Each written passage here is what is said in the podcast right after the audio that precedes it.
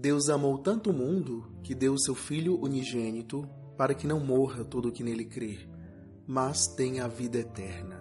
João, capítulo 3, versículo 16. Eu sou o Padre João Paulo Veloso e esta é a meditação do quarto domingo da Quaresma.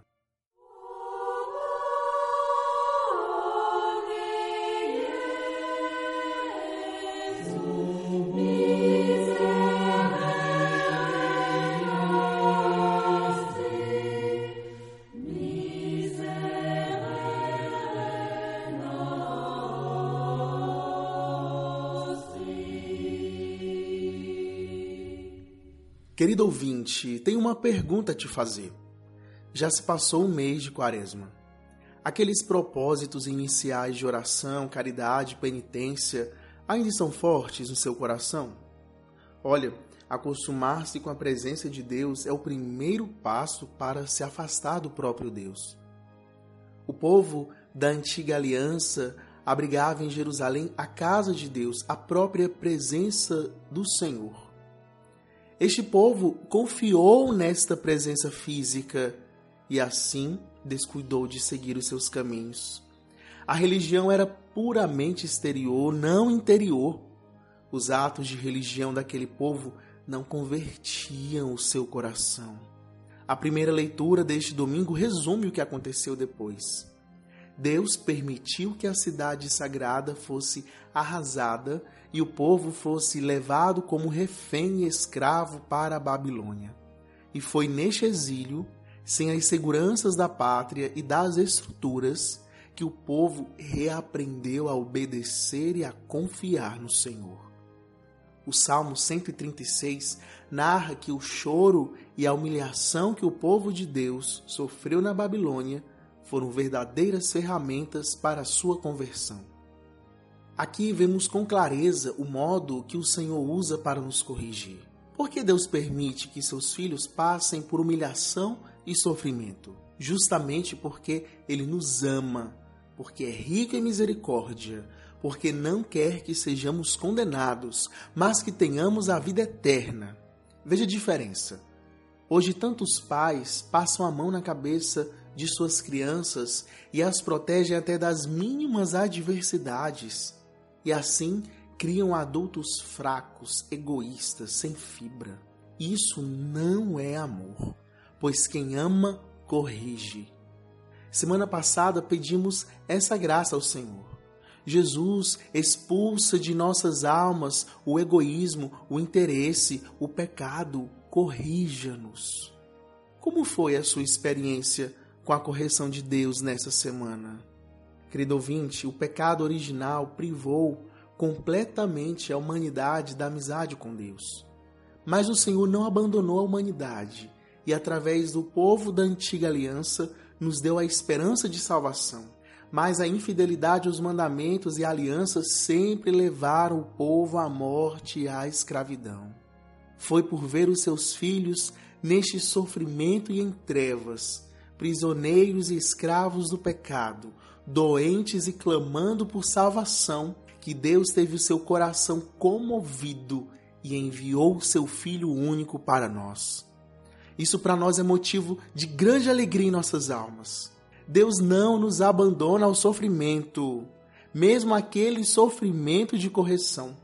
A propósito, você sabia que este domingo também é chamado de Domingo da Alegria? é porque a liturgia começa com essa exortação do profeta Isaías: Alegra-te, Jerusalém, rejubilai todos os seus amigos. É a alegria da Páscoa que já está próxima e também é a alegria de receber a notícia de que o Verbo se fez carne. Mas por que o Verbo se fez carne? Porque aconteceu a encarnação do Filho de Deus. O catecismo da Igreja Católica nos ensina que a encarnação aconteceu por três motivos: para que nós pudéssemos conhecer o amor de Deus, para que nós tivéssemos um modelo de santidade e para que pudéssemos tomar parte na natureza divina. Esse mistério foi revelado em Jesus Cristo, que sofreu na sua carne toda a justiça que estava destinada a nós é pela graça de Deus que temos acesso à salvação em Cristo Jesus, como bem ensinou São Paulo na segunda leitura. Agora, você se lembra que no segundo domingo da quaresma, Jesus resplandeceu em luz. E no domingo passado, ele usou de sua autoridade para purificar o templo.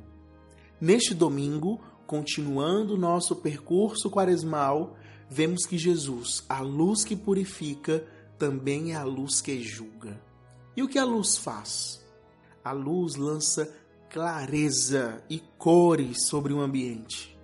No escuro, não se pode ver as cores, ou seja, o que cada um é ou o que cada um faz. A luz, quando entra, revela tudo. O evangelista João afirma que Jesus não veio para julgar o mundo, mas para salvá-lo. E afirma também que cada um será julgado por si mesmo, segundo as suas obras. Este é o papel duplo da luz da palavra de Deus. Quando ela é anunciada, Existem aqueles que, vendo as suas más obras, se arrependerão, chorarão, voltarão ao Senhor e serão salvos. Mas também haverá aqueles que, tendo seus pecados revelados diante de seus olhos, se obstinarão no mal, rejeitarão a misericórdia de Deus e serão condenados por si mesmos.